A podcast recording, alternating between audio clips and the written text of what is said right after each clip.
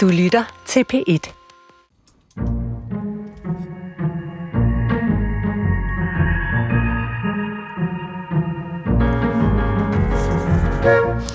Kan du huske første gang? Første gang du gjorde noget vigtigt og livsomvæltende.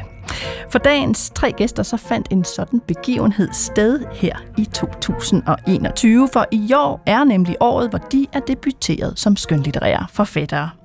Så hvordan har deres første gang været? Hvem er de, og hvad skriver de, og hvad drømmer de om? I den her sidste udgave af Skønlitteratur på P1 inden sommerferien, så giver jeg ordet til de nye, de friske, de unge, til debutanterne. Den første hedder Maria Heslager. Hun har skrevet en vild og magisk roman fra vikingetiden om en søster, der begærer sin egen bror. Den anden hedder Ditte Holm Bro, og i sin roman fortæller hun om 12-årige Sally, der prøver at hitte redde i sig selv og verden i 1990'ernes Jylland. Og den tredje gæst i dag hedder Lasse Rågaard Jønsson. Hans digte stammer bogstaveligt talt, og så handler det i øvrigt om en mors kraftsygdom og kropslige forandring. Så altså tre vidt forskellige debuter i forskellige stilarter, i forskellige genrer fra forskellige forlag. Men måske har de alligevel noget til fælles. Lyt med den næste time og få en smagsprøve på, hvad der lige er dukket op i dansk litteratur, og hvilke stemmer vi helt sikkert kommer til at høre mere til fremover. Jeg har nemlig udvalgt de tre forfattere, fordi de efter min mening står bag nogle af årets hidtil bedste debutværker. Og jeg er din vært og hedder Nana Mogensen. Velkommen til. Ja, i dag skal øh, I både høre øh, fra de tre debutanter, og øh, så får vi også deres sommeranbefalinger øh, til god læsning her i ferien til slut i programmet. Det vil sige, at lytterne i dag får hele seks anbefalinger, altså de tre debutanter anbefalet af mig, og så de tre debutanters anbefalinger. Så altså hold blyant og papir parat. Øh, og så skal jeg jo bare sige velkommen til mine tre gæster her i øh, studiet i DR-byen. Øh, Maria Hesslager, der sidder lige over for mig. Velkommen til. Tak skal du have. Øh, du er aktuel med øh, debutromanen Jeg hedder Folkevi. Øh, du er født i 1984 og uddannet fra Forfatterskolen. Mm-hmm. Og så har jeg Ditte Holmbro. Øh, romanen Fladland har du debuteret med. Født i 1985, også oversætter og uddannet fra skriveskolerne Litterær Gestaltning i Jødeborg og Skrivekunstakademiet i Bergen.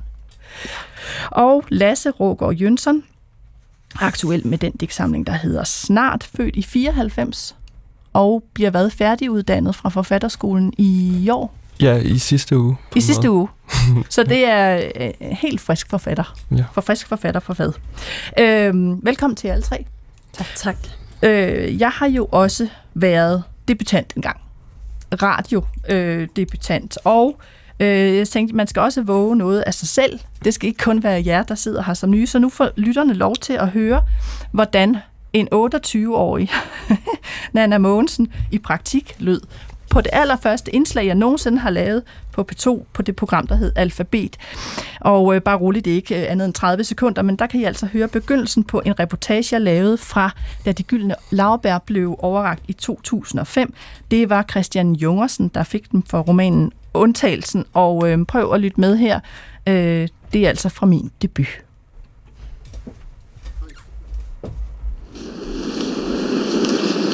Vi er nu på vej ind til øh, til Cinematikets restaurant og café Sult, hvor øh, Christian Junkersen skal overraskes lige om lidt øh, af forlægger Johan Tris og af hele pressen, der, øh, der skal overrække ham de gyldne laverbær og fortælle, at han har vundet. Og klokken den er cirka 20 minutter i to, og Christian Junkersen skulle dukke op cirka ved to-tiden. Så tror jeg ikke, vi behøver at høre mere af det. Øh, og grund til, at jeg spiller det her lille klip, det er jo fordi... Øh, med alle journalisterne. Jeg kan ikke lade være at grine, men jeg kan heller ikke lade være med at sidde og krumme en lille smule tær, fordi jeg lyder ekstremt alvorlig. Øh, og alligevel kan jeg ikke øh, udtale forfatterens navn rigtigt. Han hedder Jungersen. Øh, og jeg ved ikke, hvem det der vi er. Det er jo bare mig, der er på vej ind til en café. Øh, det kommer til at lyde ekstremt alvorligt. Øh, og så tænkte jeg bare på, altså nu sidder I her og er debuteret. Øh, har I allerede nu opdaget et eller andet ved jeres værker, eller været med i et eller andet, hvor I fortryder, altså hvor I bagefter er kommet til at krumme lidt tær? Mm-hmm. Eller tænker I på, at, at I kan være nervøse for at sige et eller andet, som I om 10 år kan sidde og tænke, nej, det skulle jeg aldrig have sagt? Ja, altså det føles ekstremt, øh, øh, sådan ekstremt kontroltab, og ligesom have brugt lang tid på at sidde og skrive noget, og være langsom med noget sprog, og så blive bedt om at sige en masse hurtigt om det. Øhm, sidste uge var jeg i sådan et, øh, et DR-program, som skulle være tv, og øh, det var helt... Jeg havde ekstremt mange moralske tømmermænd bagefter. Ikke fordi jeg sådan havde sagt noget om andre, men jeg kunne simpelthen ikke huske, jeg kunne simpelthen ikke rigtig huske, hvad jeg har sagt. Og det blev først sendt om et halvt år, så jeg håber ligesom, at... Det var sådan en følelse af blackout, som var lidt ubehagelig. Så I kan godt genkende det her med, at man... Ja, det er jo et kontroltab, og det er jo også et kontroltab, når man, når man lægger noget ud til andre.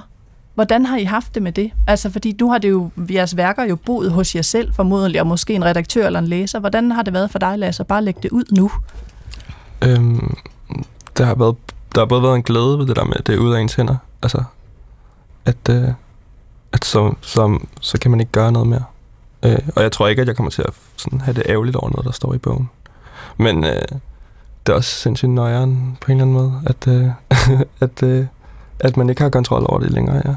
Men altså, øh, ja. Hvad siger du, Maria? Hvorfor har det været vigtigt for dig for eksempel at debutere? Altså man kan sige, at man kan jo godt have glæden ved at skrive, øh, og så skrive øh, noget, man gemmer selv, eller nogle nære får lov at, at læse. Ikke? Men hvorfor har det været vigtigt, at det også skulle ud til verden? Øhm, det tror jeg også, jeg har spurgt mig selv om i rigtig mange år. Øh, der er også, øh, jeg er 37 nu, så det er jo heller ikke fordi, at jeg bare har smidt det første, jeg skrev øh, til et forlag. Øhm, jeg ved egentlig ikke, om jeg har et særligt god grund til, at, at nu skulle det være måske egentlig bare det forhold, at bogen blev færdig. Øh, så skulle den ud og prøve benene i virkeligheden. Du lyder helt overrasket over, at den blev færdig. Nej, altså det er jeg ikke. Det har været hårdt arbejde. Men øh, nej. Men hvad, hvad har overrasket jer mest ved overhovedet at debutere? Er der noget, der er kommet bag på jer? Altså som I ikke havde forudset? Hvad, hvad siger du det? Mm, ja, en masse ting, tror jeg. Men måske også den der sådan... Øh, den der nye relation, som jeg nu står til i forhold til bogen. Altså, jeg skulle vide en masse om den, mens jeg skrev, for at kunne skrive den færdig. Og, øh, og så er det lidt som om, at nu hvor den er færdig, ved jeg ikke rigtig, hvad den handler om mere. Eller jeg kan ikke rigtig sådan... Jeg har lyst til, at andre skal sige det til mig. Nu er den ligesom nogen andres at læse. Og, øh, og jeg synes, det er lidt det er svært at have sige noget endegyldigt eller noget egentligt om den. Ja, og I bliver jo afkrævet, altså ikke svar, men jo lidt, altså af sådan nogen som, øh, som mig. Ja. Hvordan har du det med det, Lasse? Altså stille op til ting? Mm, øh, jeg vælger at være stille op i. Øh, man skal have tid til at kunne tale lidt. Også have lov til ikke at vide ting. Altså, øh, men jeg kan også godt lide at snakke om den, fordi mm. jeg synes, der er mange fede ting at snakke om. Men øh, ja, der, også, der skal også være plads til, at jeg nogle gange ikke ved, hvad, hvad fanden jeg skal sige om på. Det er helt i orden her i hvert fald. Øhm, jeg stiller spørgsmål, og hvis I kan svare, så er det godt, og hvis I ikke kan svare, så er det lige så godt. Og så spørger jeg om noget andet.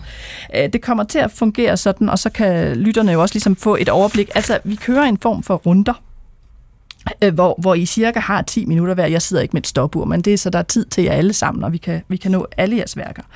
Øhm, og øh, hvis I hører noget i, i samtalen med en af de andre, skal I bare byde ind. Ikke? Altså, det er, det er ikke lukket på den måde. Øh, og i de 10 minutter, så kommer vi til at snakke lidt om bogen, og lytterne kommer til at høre lidt oplæsning, så de også får en fornemmelse af, hvad det er. Men allerførst, øh, så vil jeg sige lidt om, hvorfor jeg har valgt bogen ud, fordi der er kommet utrolig mange debuter i år. Altså, jeg, jeg er ikke helt sikker, men noget i retning af en 40 stykker eller sådan noget allerede, måske endda mere. Og der har været utrolig mange gode iblandt. Øh, og jeg har ikke nået at læse dem alle, men jeg har nået at læse en del, og så har jeg ligesom valgt jeres ud, øh, fordi jeg synes, de havde noget særligt, øh, som var godt. Og jeg vil jo starte med øh, din roman, øh, Maria Heslager. Øh, jeg hedder Folkvig. Jeg synes, at det her var en meget anderledes øh, debut på en god måde. Jeg synes, det var øh, forfriskende det her med, at du bruger øh, vikingetiden som tid, eller der inspirerer nordisk mytologi, men at du gør det på din egen måde, at du skaber dit eget univers alligevel. Øh, og så det her med, at der er ikke der er ikke autofiktion her. Det er en helt anden retning, vi går i. Og så kan jeg godt lide din øh, hovedperson, øh, Folkvig. Jeg synes, hun er fængende. Men det samtidig er det meget dejligt. Hun har ikke hele taleretten. Altså noget af romanen er faktisk også skrevet fra brorens perspektiv. Og så er der noget så gammeldags som en form for suspense. Ja. altså man bladrer, det er simpelthen en spændende historie, og meget løses, eller hvad skal man sige, forklares først til sidst. Det er ikke sådan, at man får al løsning, men der er altså noget, der går, går op for en til sidst. Så det var sådan min begrundelse for, hvorfor jeg synes, den her skulle med. Øh, men prøv allerførst at fortælle øh, lytterne, denne folkevig, der præsenterer sig selv i, øh, i titlen, øh, altså hvem er hun? Jamen, øh, som du også var inde på, så øh, er hun jo en person, der lever i en eller anden afart af vikingetiden, og hun er 16 år i de tidligste scener, og man følger hende op til, hun er omkring 19 år. Øhm, så kan man jo sige, at hun sådan med vold og magt gerne vil have sin bror. Øh, hun vil gerne ikke bryde den symbiose, som der var i barndommen. Øhm, og det har apropos, hvad man skal svare på i interviews og så videre, været noget, som jeg har skulle svare meget på. Øh, det her med, hvorfor skrive om en relation, som kan, altså som er incestuøs.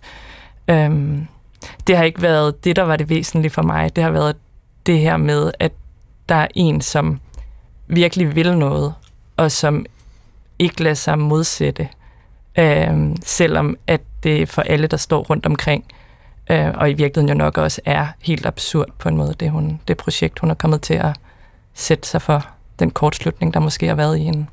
Ja, fordi øh, øh situationen er den i romanen, at broren også kommer hjem fra et togt, og så har han faktisk fundet en, en kvinde, han vil giftes med. Øh, og det, det kan folkevis slet ikke acceptere. Øh, og det udløser så en masse begivenheder, fordi hun jo på en måde begærer den her bror. Altså hun, hun kan ikke følge det samfundet har sat op som den vej, hun skal gå.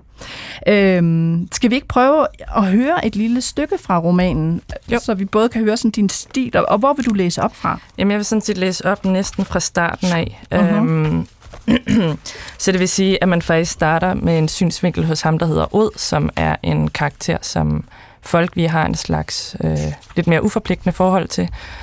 Og så ser man så faktisk folk vi her, øh, ja, her hvor vi åbner romanen, så ser man faktisk folk vi først fra Ods perspektiv, og så svinger den så til sidst over til hende. Uh-huh. Um, men jeg læser bare op. Ja. ja.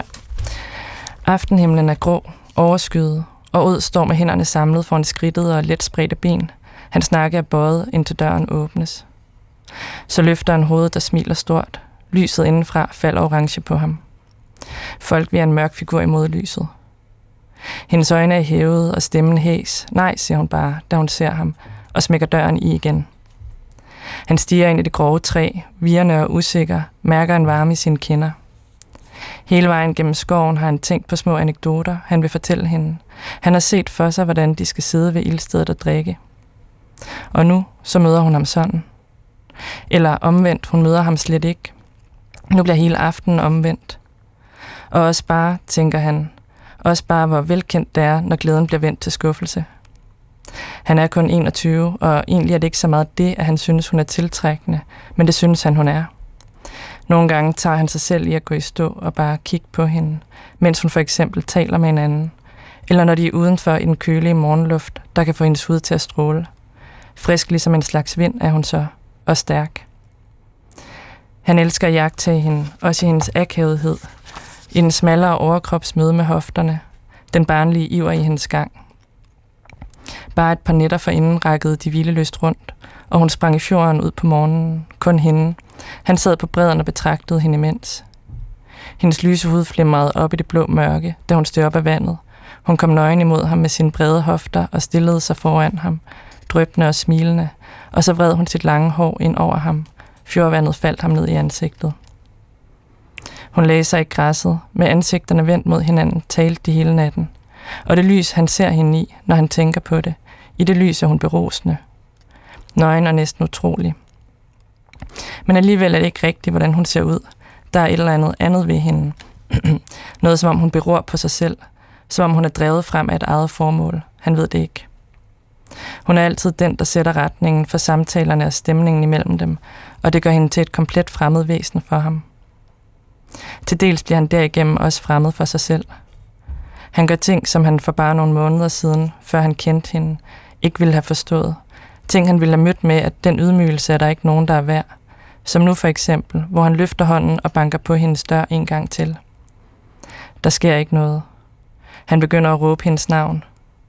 Så åbner hun døren igen og ser knap nok på ham, men lægger bare hænderne mod hans bryst og skubber ham væk. Hvad er det, du ikke forstår ud, siger hun. Gå hjem. Han ser på det ophovnede ansigt og vil ikke andet end at blive. Alligevel trækker han sin hætte op og vender sig og går. Og folk vil lukker døren i og føler sig rystet over skæbnens urimelighed. At han nu skal vandre hjem, skuffet og uforløst. Det er hun ikke ligeglad med. Åds besøg afføder en hissighed, hun ikke har noget sted at gøre af, og nu drikker hun mere end før. Hun tænker på kærligheden. Så uretfærdig. Det er nornernes vanvittige spind. Tak skal du have, Maria Hesselager. Altså lige et, øh, et uddrag fra begyndelsen af din roman, Jeg hedder Folkvig. Altså øh, også når jeg hører det, det er jo vanvittigt elegant, hvordan du har synsvinkelen hos ham, og så langsomt, så glider den simpelthen over til hende. Og i romanen er der jo også broren, jeg tror man udtaler ham As, Aslak. Eller sådan, jeg siger bare Aslak, ja. Aslak, øh, som får lov at fortælle noget, og der er også et perspektiv oppe fra øh, fra sådan et gudeperspektiv, altså der kigger ned på alle menneskene. Hvorfor har det været vigtigt med alle de her forskellige perspektiver og folk, der betragter hinanden oppefra og nedefra mm. og fra siden? Altså, jeg tror helt konkret, at det egentlig tog sit udspring i, at jeg først bare skrev om folk, og hun har alligevel sådan en meget øh, specifik måde at se verden på. Øh, eller sådan, hun er super indrådig. Så da teksten så ligesom, det lyder jo altid sådan lidt plat, når man siger det, men da teksten ligesom af sig selv begyndt at bevæge sig over i nogle af de andre karakterer, øhm, så synes jeg, at det var ret tiltrængt, også for at, øh, måske for at det ikke blev for klaustrofobisk, eller for at man også kunne, altså, men jeg tror altså, at romanen på en eller anden måde vel handler om, at man ikke nødvendigvis er det samme sted i de sociale relationer. Så for at det skulle være egentlig med i bogen, så skulle man måske også øh, opleve det. Fra forskellige perspektiver? Ja, præcis. Og det er jo i øvrigt også noget, du har, øh, Lasse, som jeg håber, vi kan komme tilbage til i din stiksamling, altså det her med de forskellige perspektiver. Mm. Jeg kunne godt tænke mig at, spørge dig øhm, her til sidst, Maria Hessler, altså der er jo blevet sat mange labels på din bog, når jeg har læst interviews og anmeldelser og sådan noget. Ikke nogen siger, at det er en øh, vikingroman, nogen kalder det en historisk roman, nogen kalder det et psykologisk portræt. Hvor vil du selv placere den? For jeg, som jeg sagde før, der er også nogle magiske mm. elementer i, øh, i romanen, som man ikke skal underkende. Altså, jeg så, at den på bibliotekerne, så vidt jeg ved i hvert fald, er blevet placeret som en historisk roman. Øhm, det, altså, hmm, det synes jeg på en måde ikke, den er, fordi den har så mange mytologiske elementer. Øhm, og så tænker jeg, at det, man vil associere med en historisk roman, måske også er, at den tager udgangspunkt i nogle rigtige, altså nogle konkrete mennesker, der har levet, eller et bestemt slag, eller et eller andet. Øhm, og der er den her jo meget mere trukket ind i karakterernes sådan, øh, psykologiske univers. Altså, jeg kalder det nok bare en roman, som er sat i vikingetiden. Som er sat i vikingetiden. Øh, og altså, der er også de her øh, magiske elementer, som jeg synes er, er ret fantastiske. Vi skal ikke afsløre, hvordan det går med, øh, med det her, den her kærlighedsrelation, som på en eller anden måde er, øh, er umulig. Men vi forlader din roman lidt her for, for en stund, og så øh, vil jeg hoppe over til din digtsamling, øh, Lasse. Ja. Øh, og, og da jeg skulle præsentere den her spurgte jeg også, hvordan jeg skulle sige det, fordi når man læser på omslaget, øh, så står der jo øh, SN, øh, SSN. Snart. Og ja, og så snart. Snart. Snart. Så der, der er en stammen allerede i, øh, i titlen, faktisk. Ja. Jeg vil starte med at sige, hvorfor jeg synes, at den skulle med. Øh, fordi jeg synes faktisk, at jeg læste den, at den var meget både bevægende og umiddelbar i den beskrivelse, der er øh, først og fremmest af kærligheden mellem en mor og, og sådan en, en, en ung voksen søn. Øhm, og deres forsøg, som er jo er et centralt tema, på at nå hinanden via et sprog, der for begges vedkommende jo er gået i stykker. Altså øh, Lasse, som søn hedder, der stammer, og morens sprog, der er påvirket efter nogle kraftoperationer. Mm. Hun lider af det, man kalder altså afasi. Hun har svært ved at få sat ordene ordentligt sammen. Øh, og jeg synes simpelthen også, det er spændende, som du sådan visuelt udforsker det her i digtsamlingen. Mm. Så det vil, altså, det vil være min... Øh, umiddelbar begrundelse. Men hvis du selv skal sætte ord på de, de to personer, der jo blandt andet er i digtene, altså Lasse og Nelly, som mm. moren hedder, hvem er de? Øhm, altså på en måde er der jo ikke så meget sådan personkarakteristik i den. Øhm, det vigtigste er deres stemmer, og måden de sådan forbinder sig med hinanden på. Jeg tror, det har været fedt for mig at skrive med den her stammede stemme, fordi at, altså, øh, Lasse i digtsamlingen, han stammer jo nogle gange, men den her stamme bliver også ligesom en, en slags indgang ind i morens sprog og morens måde at være i verden på. Øh, så det bliver også sådan, deres sprog bliver en slags forbindelse. Ja, fordi man kan også se det visuelt, altså når man kigger ned over siderne. Kan du ikke prøve at forklare, hvordan er den der stammen repræsenteret? Altså, hvordan øh, ser den ud, når man ser den? Altså, stammen har jeg prøvet at lave sådan, øh, altså, fonetisk. Øh, så det vil sige, jeg har sat sådan, altså, ekstra bogstaver ind, der hvor at, øh, at der ligesom stammes. Så man kan se, og morens, den der afasi, der er det er ligesom mere som sådan nogle huller, ja. huller i teksten, ikke? Ja, Så altså, det, hvor hun går i stå, eller hvor hun leder efter et ord. Øhm, ja, sådan afasien gør, at hun at, at sproget ikke er så let tilgængeligt på en eller anden måde. Og hun nogle gange også formulerer sig på nogle lidt specielle måder. og alligevel har de mange samtaler, og, Ja, ja. og prøver at nå hinanden. Altså kærligheden mellem dem er, er enormt stor. Mm. Øh, den der stamme, altså vi skal høre det om lidt, men den bruger du også, når du læser op. Mm. Ja. Men kommer den fra altså, din egen stamme, eller at, hvordan er den opstået? Øh, ja, det kommer fra min egen stamme, men jeg stammer ikke lige så meget mere, som, øh, som jeg har gjort. Øh, så jeg skal også øh, gøre det lidt med vilje, når jeg læser de her digte op. Øh, men så når jeg har stammet lidt med vilje, så begynder det ofte af sig selv. Det er også meget sjovt, ligesom. Skal vi ikke prøve at høre noget af det? Altså noget af det er, for, er ligesom fortalt fra Lasse, og det sidste i digtsamlingen er fortalt fra Nelly. Ja, Altså der er det moren, der tager over øh, perspektiv. Hvor, skal, hvor vil du øh, starte? jeg tror bare, jeg læser altså, fra Lasse fra starten. Så gør vi bare.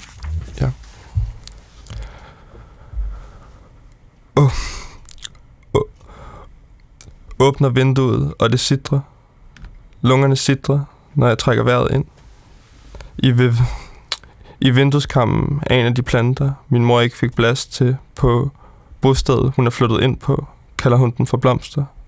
En bildør smækker fra gaden. Sofia vender sig i sengen, flakker pupillerne bag de, l- er bag de lukkede øjenlåg, som leder hun. Jeg ser ud i det overskyde, forestiller mig, en af de morgener, at min mor er vågnet her. Hun flytter højre fod, lidt efter lidt, ud af sengen, ned på gulvet, trækker den, k- den kolde forårsluft ind. Sukulenten læner sine blade mod roden og ånder. Krystallerne klirer i hinanden foran det åbne vindue.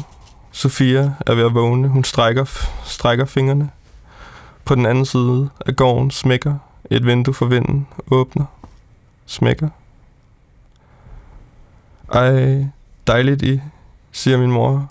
Rejser sig halvvejs op af stolen. Vi krammer. Og Sofia, min mor og jeg går fra bostedet ned mod havnen. Det blæser ind fra vandet. Fryser du, mor? Nej, ikke så. Ude på månen hjælper vi hende op, hjælper vi min mor op af kørestolen. Hun går et par skridt, siger, der er meget end der herude. Vandet hæver og sænker sig. Hun lukker øjnene, ryster. Er du simmelmor? Hun lægger panden mod mit bryst, klemmer min hånd i sin inderlårene på hendes cowboybukser, bliver mørkere. Sofia holder om hendes skulder og siger, er du okay, Nelly? Og min mor trykker brillerne højere på næsen, ser efter en måge, der svæver lavt over. Ja, Åh, for fanden, min hånd, mor, du klemmer sindssygt hårdt. Og hun griner, løsner grebet. K- Ja. Jeg, ky- ja. Ja jeg kysser mig på kinden. Der var en rigtig stamme der til sidst i hvert fald. Tak skal du have, øh, Lasse Råber. Jeg, synes, øh, jeg håber, lytterne fornemmer den der, øh, eller bliver rørt på samme måde, som jeg egentlig også gjorde, da jeg øh, læste den, fordi der er så meget kærlighed i den, og så meget lys også. Mm. Altså, det er ikke... Altså, man kunne sige umiddelbart, når jeg skal beskrive den, at det er kraft, og det er talevanskelighed og sådan noget, men der er jo også så meget lys og kærlighed. Mm. Øhm, har det været vigtigt for dig, at, at det ikke bare har blevet... Jeg tror, at den er båret meget af, digtsamlingen er båret meget af sådan Nelly, altså morens sådan vedvarende insisteren på at, at, at ligesom være i live på en eller anden måde. Men det at være i live i digtsamlingen betyder også, at- at når man lige pludselig ikke kan tale, eller når ens krop forandrer sig, så man ikke kan gå på samme måde som før og sådan noget, at man, at man er i forandring, at, øh, at, man er, at, at man er ustabil, eller sådan. Og jeg tror, det er det, der sådan også skaber lyset og eller opvågningerne, at man hele tiden vågner op til en ny virkelighed, men at, der også, at man på noget lever i den. Ja, fordi her, der kan man jo se det der med, at cowboybukserne bliver mørkere, altså hun kommer til at tisse i bukserne, så ja. læser jeg det, ikke? Helt sikkert. Så, så man er jo med på en måde ind i noget meget intimt og også meget hårdt, Mm. og samtidig er der øh, ja, er bare den her varme i det også. Mm. Øh, du siger selv, at du er meget også interesseret i det her med kroppen, der forandrer sig, Mm. også i forhold til sproget. Hvad er det, der er også fascinerende ved det? Mm, jeg tror, at der er noget ved den sådan, ustabilitet og usikkerhed, som også har gjort, altså det er derfor, jeg har haft lyst til at skrive det her sprog med stammen og afasien. Altså som, som på en måde bare føles virkelig sandt for mig. Altså, øh, altså også med et længerevarende sygdomsforløb, hvor at det er lige før, jeg ikke synes, det er et sygdomsforløb længere. Hvis man er syg tilpas længe, så er det bare sådan, man lever på en eller anden måde. Og man lever med, at man ikke kan vide sig sikker på, øh, hvad man kan, når man vågner næste morgen på en eller anden måde. Øh, ja. Jeg har lagt mærke til, at, at, i de interviews, jeg har læst, også beskrivelser af dig, at der, der er mange, der har fisket efter den der autofiktive vinkel. Ikke? Altså mm. nu Mhm. sagde jeg før Marias øh, roman, der var ikke noget øh, altså, altså autofiktivt, ikke? og vi er i Mhm. vikingetiden. Men i romanen, der, der er jo Lasse som Lasse, og, og du har ikke lagt skjul på, at der også er nogle erfaringer fra, fra din mors sygdomsforløb. Er det irriterende som debutant, når der bliver gravet i sådan noget?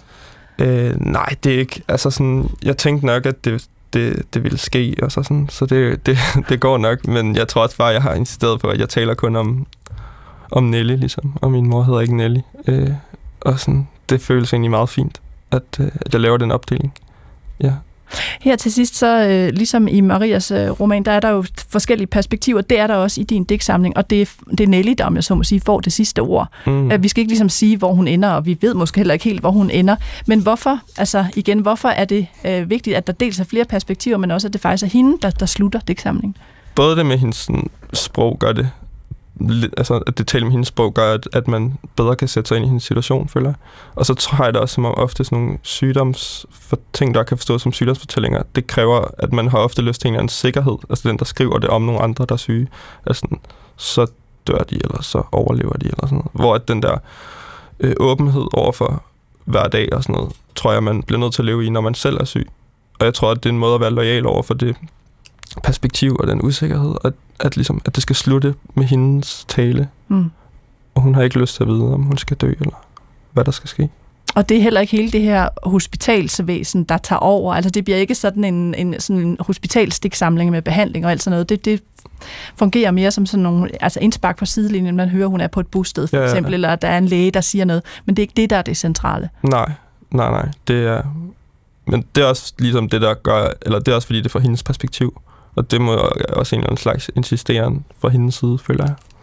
På at, at leve, så længe hun gør det. Ja, og på at fokusere på hendes relationer, og de ting, der gør hende glad.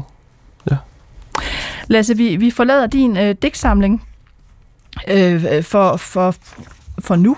Øh, jeg skal sige, at øh, du lytter til øh, skønlitteratur på P1, og temaet er i dag altså gode danske debutanter. Og jeg har besøg af hele tre af slagsen. Maria Hesselager, Ditte Holmbro og Lasse Rogård Jønsson. Jeg hedder Nana Mogensen og er din vært, og vi skal selvfølgelig have en sang om at øh, debutere, men øh, på en lidt anden måde.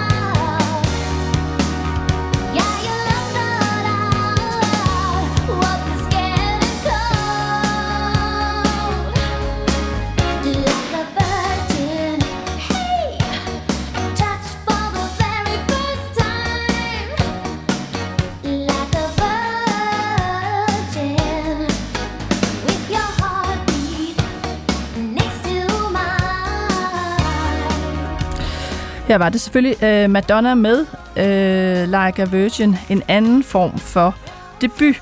Og øh, temaet i dag er gode debutanter. Jeg øh, sidder her med tre gode debutanter, og vi skal rykke til øh, det tredje værk, der er på programmet i dag skrevet af Ditte Holmbro. Øh, jeg skal starte med at sige, at du øh, måske dit øh, navn bekendt for nogen, fordi du har været praktikant her på programmet for nogle år siden. Men det er altså ikke derfor, øh, Mange år siden. at du hvad? Mange år siden. Mange år siden. Det er ikke derfor, at, øh, at du er med i dag. Altså, øh, jeg, som sagt, jeg har læst en del debuter igennem. Øh, og jeg har valgt øh, din roman Fladland, fordi jeg simpelthen synes, den er god. Øh, dels fordi jeg synes, det er sjældent, vi hører, hvad der foregår inde i en 12-årig pige. Øh, det, har jeg ikke hørt længe. Og så er jeg også meget fascineret af de her tanker, der er i romanen om landskabets øh, betydning for karakterernes måde at opleve sig selv på. Altså, det er jo noget, der er tematiseret andre steder, det her med, at landskabet former os som mennesker. Men du tager det ligesom et skridt videre, synes jeg, og øh, på en måde øh, taler om, hvad der sker, når vi former det landskab, der så former os. I romanen så oplever Sally meget det her dyrkede landskab, øh, der skal give afkast hele tiden. Det skal være produktivt. Og det fører så til, at hun tænker på det krav, der hedder, øh, du skal yde, før du kan nyde. Altså den her landskabslogik går ind i hende øh, på en meget interessant måde. Så, så det har været nogen af grundene til, at jeg synes, din roman skulle med, og så synes jeg i det hele taget, beskrivelsen af de sansninger, hun har, øh, er meget, meget levende. Men prøv lige at forklare lytterne allerførst, altså titlen Fladland, hvad er det for noget land? Mm, ja, altså det er jo meget som, som, den, som det siger, altså et flat, et helt fladt landskab, øh, som er sådan markdyrket, og, øh, og hvor alt er sat i produktion. Altså der er ligesom jorden er sat i produktion på den her meget intense, stringente måde, hvor det skal dyrkes korn med lige lang afstand mellem stråene, og det skal være, det vokser i samme højde, øhm, og der er ligesom også øh, vinden, der bliver hugget i stykker til strøm af møllerne, og der er de her mink, som bliver avlet for deres pels, og så der er ligesom sådan et, øh, et, et, øh, et produktions øh, krav, eller en produ- særlig produkti- produktivitet i det her flade landskab, som, og den her fladhed bliver også et slags ideal for Sally, som er, som du siger, 12 og meget øhm, åben og sådan i den her overgangsfase, hvor hun på en måde stadig er et barn, men også er noget andet, og øh, er meget sådan, modtagelig over for den her sådan, stemning, eller den her vibe, der er det her sted, hvor man helst ikke må stikke ud. Ja, fordi den foregår i et eller andet sted i Jylland i 90'erne. Mm-hmm. Øh, og hun, som du siger, når hun færdes rundt, også med veninderne, og sådan, når de cykler og går, så ser hun jo ud over de her marker, der er beplantet, og nogle gange så gror kornet, og så skal det høstes, og så hun er meget opmærksom på det her øh, landskab hele tiden. Det her med at vælge Sally, og vælge en 12-årig, som øh, fortæller, at vi oplever hendes indre liv. Hvorfor er den alder på en eller anden måde spændende for dig som at udforske? Øhm, jamen, det har at gøre med den der, øhm, med den der overgangs, overgang, hun befinder sig i mellem barn og øh, teenager, eller et ungt menneske, hvor hun ligesom er verden eller, og, øh, og har sådan en, en enorm mm, styrke, er meget levende på en måde, men også meget øh, udsat. Hun har ikke rigtig nogen særlig dømmekraft, eller har ikke samlet sig erfaringer nok til at vide, hvad der, hvad der sådan, hvordan man skal være menneske, som er et af de spørgsmål, hun på en måde stiller sig selv, og som, som ligger sådan i romanen. Øh, og, og hun, men hun prøver sig frem og, øh, og prøver at lytte til de ting, som hersker det her sted. Og så synes jeg også, som du siger, det der med, at, at, øh, at den her helt unge pige, som så tit bliver set, føler jeg, altså som tit sådan reklame, øh, reklameindustri og modebranche og etc., altid bliver sådan en enormt synlig krop, og ikke så tit bliver hørt, synes jeg var et vigtigt sted at, at prøve at skrive fra. Ja, fordi hun har et ret vildt indre liv. Altså hun, øh, hun omgås jo sin mormor, som har en meget speciel udgave af kristendom. Så tager hun nogle af hendes sådan, øh, ting ind, eller faren, der er meget arbejdsom alle de her mapper. Så er der noget af hans logik, der bliver taget ind, og venindernes logik, og dem hun, hun, øh, hun omgås. Så, så det, det er et meget vildere og større liv, end man egentlig tænker, øh, sådan at en 12-årig pige har. Skal vi ikke prøve at høre et, et stykke fra romanen? Jo, Og, og hvor, er, hvor, hvor skal vi hen? Hvor er vi? Ja, vi er sådan, øh, sådan lidt øh, et sted i romanen, hvor øh, midt i romanen, over, over halvvejs ind i romanen, hvor øh, Sally laver en slags... Øh, hun har de her ritualer, hun laver sammen med sine veninder, Vicky og Maiken. Og øh, så måske en måde at råde bod på den her... Øh, fundet orden i det her kaos, øh, hun har inde i sig. Og det her er simpelthen en scene fra sådan et ritual, som nogle gange foregår ude i markerne, men her foregår inde på pigeværelset. Øh, ja, jeg læser. Vicky blænder patienterne. Maiken klikker Lene Silbåndet ud af kassetten. Det lugter af røgelse og duftlys på værelset. Jens fra B-klassen træder ind. Velkommen, messer vi træstem, træstemmigt, mens Lene Sil synger i baggrunden. Jens ser forskrækket ud. Vi er lidt af et syn. Vi står i hvert sit hjørne med en røgelsespind i hånden. Rundt om vores øjne har vi tegnet sorte cirkler med Vickys mors eyeliner. Vi træder frem for Jens og velsigner ham.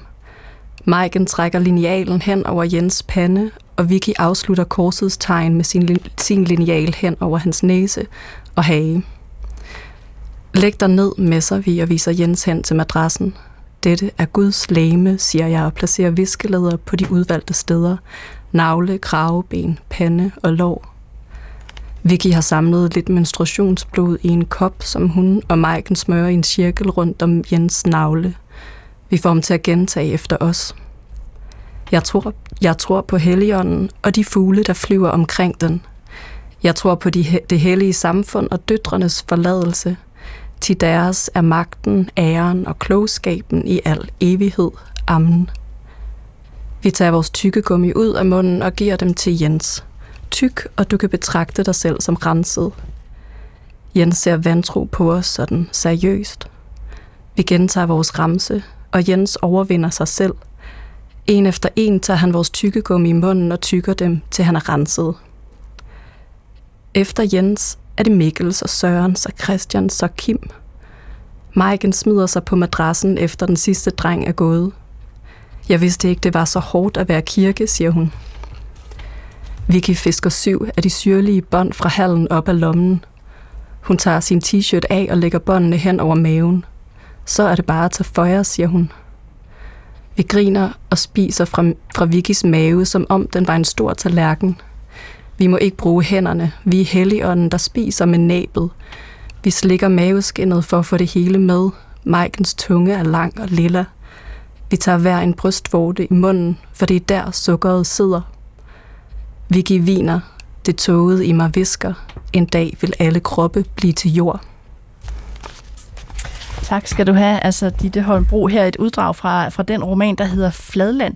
Altså, det er jo meget øh, også sådan inciterende, når jeg hørte det der med, at man kommer ind i, i de her unge menneskers hemmelige liv, og i de her ritualer, som, som er en blanding af en eller anden form for mærkelig kristendom, men der er jo også noget erotisk, altså de sutter noget sukker af hendes brystvorte.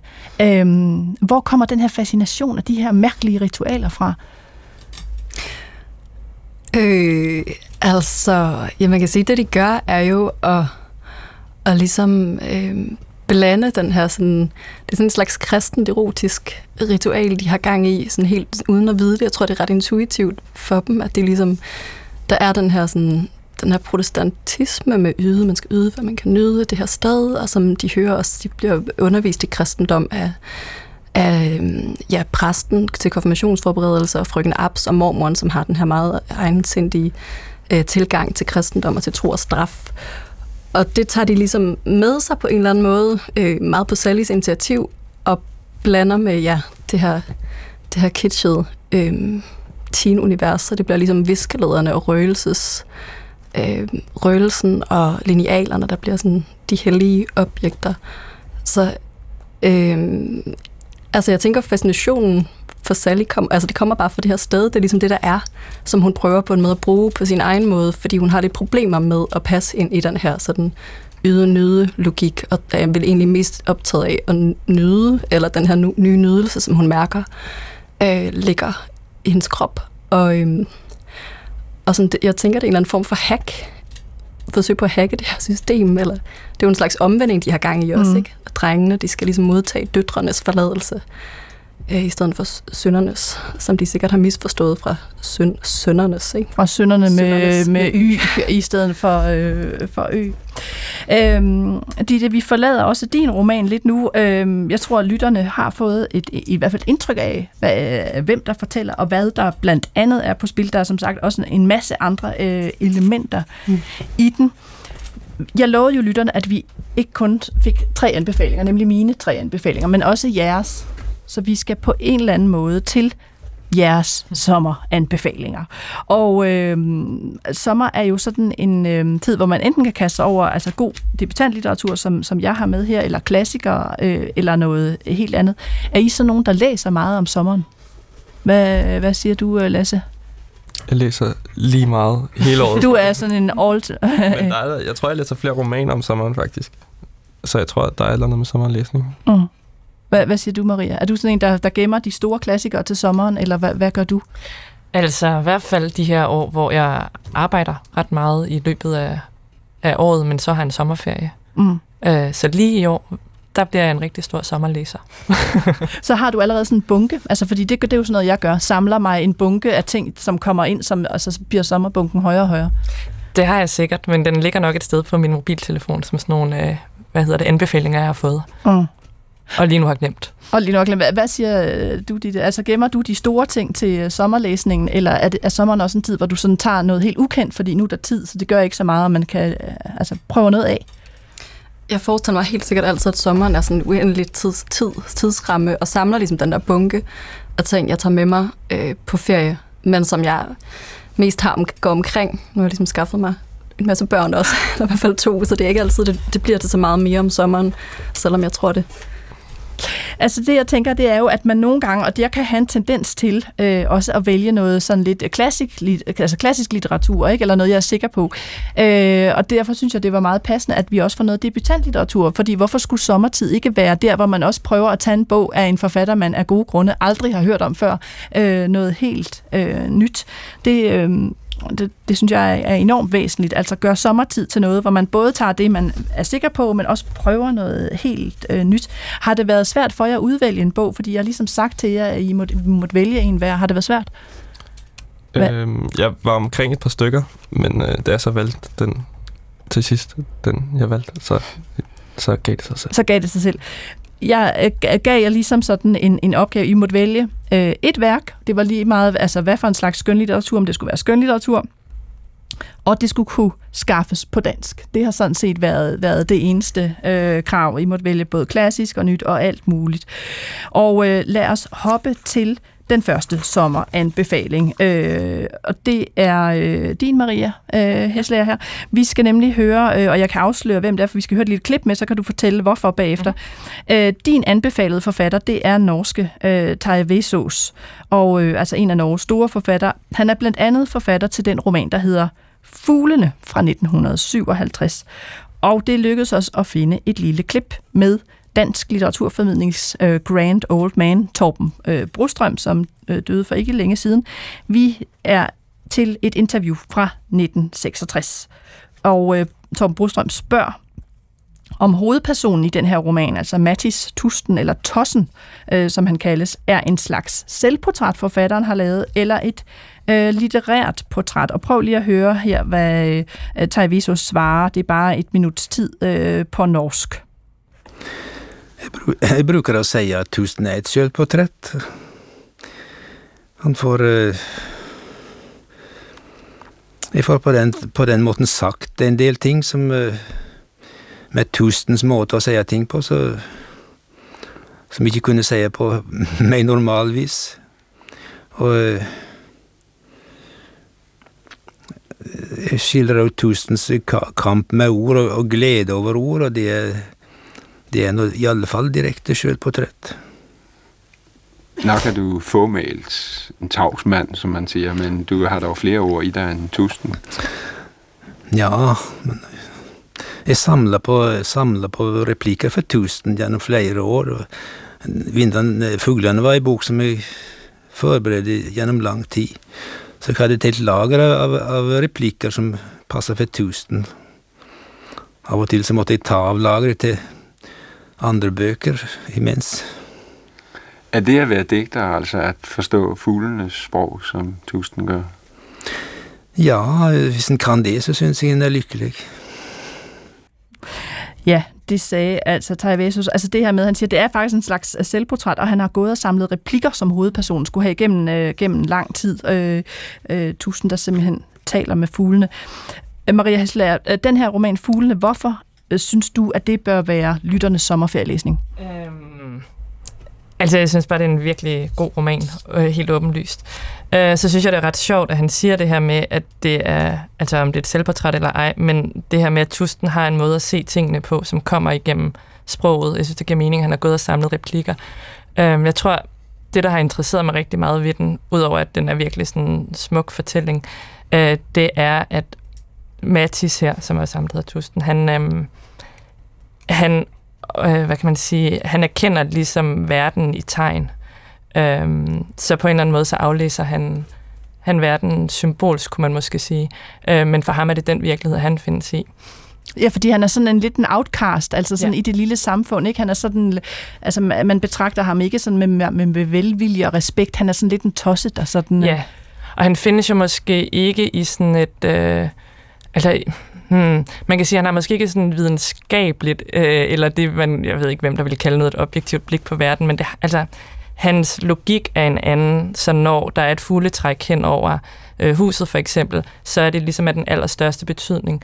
Øhm, og det synes jeg både som karakterportræt er super smukt, den her mand, som bevæger sig rundt i verden på den måde, og, og ligesom tillægger nogle helt andre begivenheder øhm, sigende betydning. Altså han, han leder efter, hvad der skal ske i, hvordan træerne ser ud, for eksempel. Øhm, og derudover, så synes jeg måske også, at det er en ret sådan, det bliver måske sådan lidt metaagtigt, som jeg egentlig ikke opfatter bogen, men at det egentlig også er sådan en måde, man tit læser litteratur på, eller en måde, man tit forstår måske sit eget liv på. Der er man jo ikke, eller måske også en måde, som folk vi faktisk også lidt forstår verden på. At der er en måde, man kan, mm, man kan lede efter tegn på, hvad der skal ske. En, øh, en anbefaling her fra dig, altså øh, Taivesos Fuglene fra 1957. Man kan finde den i en ret ny udgave, du også sidder med fra forlaget Batser og Company, og der er den oversat fra nynorsk af Janne Jensen og Aril Batser. Det var den første sommeranbefaling. Så går vi til din, øh, Lasse Roger Jønsson, fordi det er også lykkedes os at finde et klip med din anbefalede forfatter. Det er japanske Hiromi Ito, altså en af Japans helt store forfattere. Hun læser i klippet, øh, øh, har jeg læst mig til, et digt på japansk fra den digtsamling, der hedder Vildgræs på flodlejet. Den er skrevet i 2005, og den består af 18 episke digte, og vi fik hende på dansk første gang i 2018. Hun var også i Danmark. Øh, Vildgræs ved flodlejet, øh, udkommet på Arena, oversat af Annette Thorsen Vilslev. Men prøv lige at høre bare lidt af Hiromi Ito her, så øh, får man en fornemmelse af hende. セイタカアワダチソウ大荒れ地のぎく姫昔よもぎセイタカアワダチソウ大荒れ地のぎく姫昔よもぎ他のものはもっと古い明治維新の頃にこの土地にやってきたものもあれば第一次世界大戦後にこの土地にやってきたものもあるでもこれは違う立ちスズメのヒエは南アメリカ原産だ俺が生まれた頃にこの土地にやってきた一緒に育ったずっと Ja, 一緒 der er に tryk på. Øhm, Lasse, hvorfor skulle, det, hvorfor skulle lytterne læse den her Vildgræs på flodlejet af Hiromi Ito her i sommerferien? 人の話し声も聞き慣れない人の Så nu kom du, ja jo, du Så er skal jeg lyd lige, på. så er der lyd på. Mm, Det, også nogle gange, så, øh, så læser hun det endnu hurtigere op, og så imens hun læser, så banker hun i bordet og sådan noget. Hun har, hun har en virkelig fed måde at læse højt på. Øhm, og jeg tror, altså jeg læste den i sommeren øh, 2018, da det var virkelig varmt, og jeg lå i min seng og havde det sådan helt kogt, og så handler det meget om sådan øh, en familie, der flytter fra ørkenen, og så til det her flodleje, og så tilbage til ørkenen og sådan nogle ting, og- eller omvendt, og så øh, bliver de planter, de går rundt, og de bliver sådan lidt til, til planter på en eller anden måde.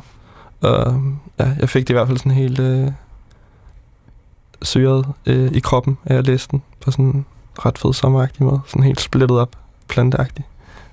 Og der er jo nogle ret vilde transformationer i dem. Jeg ved også, at, at, øh, at, at, at, nogle steder i Japan, altså ser man lidt øh, ilde på hende, fordi hun, hun er sådan meget øh, åben omkring øh, altså sådan krop og køn og, Øh, og, og alle sådan nogle ting. Ja, der er meget sådan seksualitet, men det er jo også sådan ret planteagtig seksualitet ofte. Så det er sådan, øh, og sådan øh, mange små fødsler af ting, og peniser, der bliver skåret, øh, skåret af, og så gror alligevel, gror tilbage frem. Og sådan nogle mærkelige ting. Så hvis man vil have en syret sommerlitterær oplevelse, Yes, så er det, men også bare fucking god. den er også bare god. Virkelig god. Det er den, og øh, man kunne opleve hende i 2018. Hvem ved, hvornår hun kommer tilbage i, til Danmark igen. Men altså, Hiromi øh, øh, Vildgræs på flodlejet, og øh, Yes. man kan finde den på Forlaget Arena. Ja. Den sidste sommeranbefaling, øh, Ditte Holm Bro, den går på Ingeborg Bachmann, øh, østrisk forfatter. Romanen Malina, som øh, lige er udkommet på dansk øh, for første gang, oversat af Jørgen Hermann Monrad og Judith Preis på det forlag, der hedder Grif. Romanen er fra 71. Øh, Ingeborg Bachmann dør to år senere i, øh, i 73. Vi har ikke kunne finde noget, hvor hun læser op fra den roman, men vi har fundet et, et øh, digt på et minuts tid, så man i hvert fald får stemmen. Det er fra 1961, og det er hendes antikristdigt, der hedder Alle Tage. Prøv at lytte med her i et minut. Ingeborg Bachmann. alle Tage. Der Krieg wird nicht mehr erklärt, sondern fortgesetzt. Das Unerhörte ist alltäglich geworden. Der Held bleibt den Kämpfen fern, der Schwache ist in die Feuerzonen gerückt. Die Uniform des Tages ist die Geduld, die Auszeichnung der armselige Stern der Hoffnung über dem Herzen. Er wird verliehen, wenn nichts mehr geschieht, wenn das Trommelfeuer verstummt, wenn der Feind unsichtbar geworden ist und der Schatten ewiger Rüstung den Himmel bedeckt. Er wird verliehen für die Flucht von den Fahnen, für die Tapferkeit vor dem Freund, für den Verrat unwürdiger Geheimnisse und die Nichtachtung jeglichen Befehls. Ingeborg Bachmann er nu 1961. Øh, Ditte øh, Holmbro, Malina-romanen. Hvorfor skal man læse den? Mm, det skal man, fordi jeg er i gang med den. Ej, det skal, den er simpelthen, jeg læste den første gang for 10 år siden, tror jeg, øh, på norsk, mens jeg gik på, øh, på, på skriveskole i Norge, og, øh, og var helt chok, chokket over øh, at læse en roman på den måde. Eller det var sådan en helt anden slags bog, end jeg nogensinde før havde læst. Og så var jeg ret spændt på at læse den igen på dansk, og se her 10 år efter, om den var lige så vild for mig. Og det synes jeg virkelig, den er. Altså nu er jeg ikke igennem den, og jeg læser den meget langsomt, fordi jeg synes, den, den er virkelig god at sådan skrive ved siden af. Det, den er meget... Øh... Og det er en ulykkelig... Altså, det, det er en, en eller anden kærlighedshistorie, der går skidt på en eller anden måde. Ja, altså det er jo vildt mange ting. Det, den er blevet, øh, hun taler selv om den som sin imaginære selvbiografi. Men den er også øh, ja, et trekantsdrama mellem Malina og Ivan og, øh, og jeget. Og, øh, og, en, og så er det en historie om mor, og altså, den kan ligesom beskrives på mange måder. Den, er sådan, øh, den har sådan et underligt, øh, sådan ret hensynsløs i forhold til læseren, føler jeg. Den er sådan et rygvendt den i sin henvendelse, eller sidelæns. Den er ikke sådan, den er, øh, den er sådan gådefuld, men også meget direkte og meget vild. Så altså, hvis man vil have en, øh, en vild oplevelse, men måske også noget, man skal tage i bidder af et, øh, et, øh, et, et portræt af både en kvinde, men også en kærlighedsrelation, så er det altså Malina, man skal Mhm. have fat i for, fra forlaget Grif. Jeg vil sige uh, tak til mine gæster. Uh, Maria Hesselager, aktuel med Jeg hedder Folkvig på Gudkind, så er det Lasse Rugård Jønsson, snart, den digtsamling, der hedder Snart, udkommet på Gyldendal, og Ditte Holmbro med romanen Fladland, udkommet på Kronstok. Tak fordi I var med. Skønlitteratur på P1 er slut for denne gang. Jeg hedder Nana Mogensen og var din vært, og jeg fik hjælp af Steffen Klint, og for sidste gang min praktikant Katinka Pol. Husk, at du kan skrive til mig på litteratursnabelag.dr.dk. Det her var den sidste øh, nye udsendelse inden sommer. De næste fem uger får du genhør med tidligere udsendelser, og i august holder jeg overlov, og der bliver jeg afløst af min kollega Alberte Clement Meldal, der fortsætter sin serie om de skønlitterære forfattere i det danske akademi. Og så er jeg tilbage igen med spritnye udsendelser i begyndelsen af september. Og vi slutter, apropos dagens tema om debutanter, af med Robin Becks 80'er-klassiker, der hedder øh, First Time. Ha' en god sommer.